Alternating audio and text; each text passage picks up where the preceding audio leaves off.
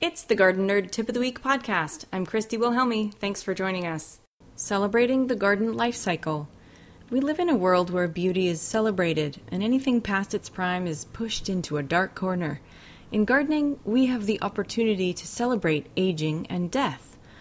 With the death of annual plants comes new life.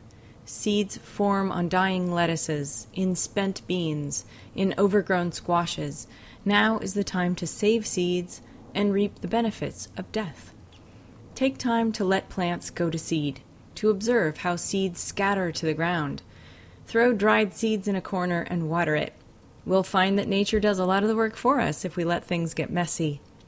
September is a time of transition from summer to fall crops. Before you pull those ugly brown marigolds, crumble the seed heads in your hand and start nature's process all over again.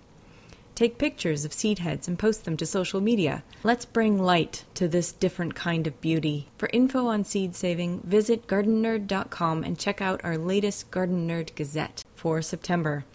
You'll find all kinds of to dos for September as well as the beauty of saving seeds. Happy gardening!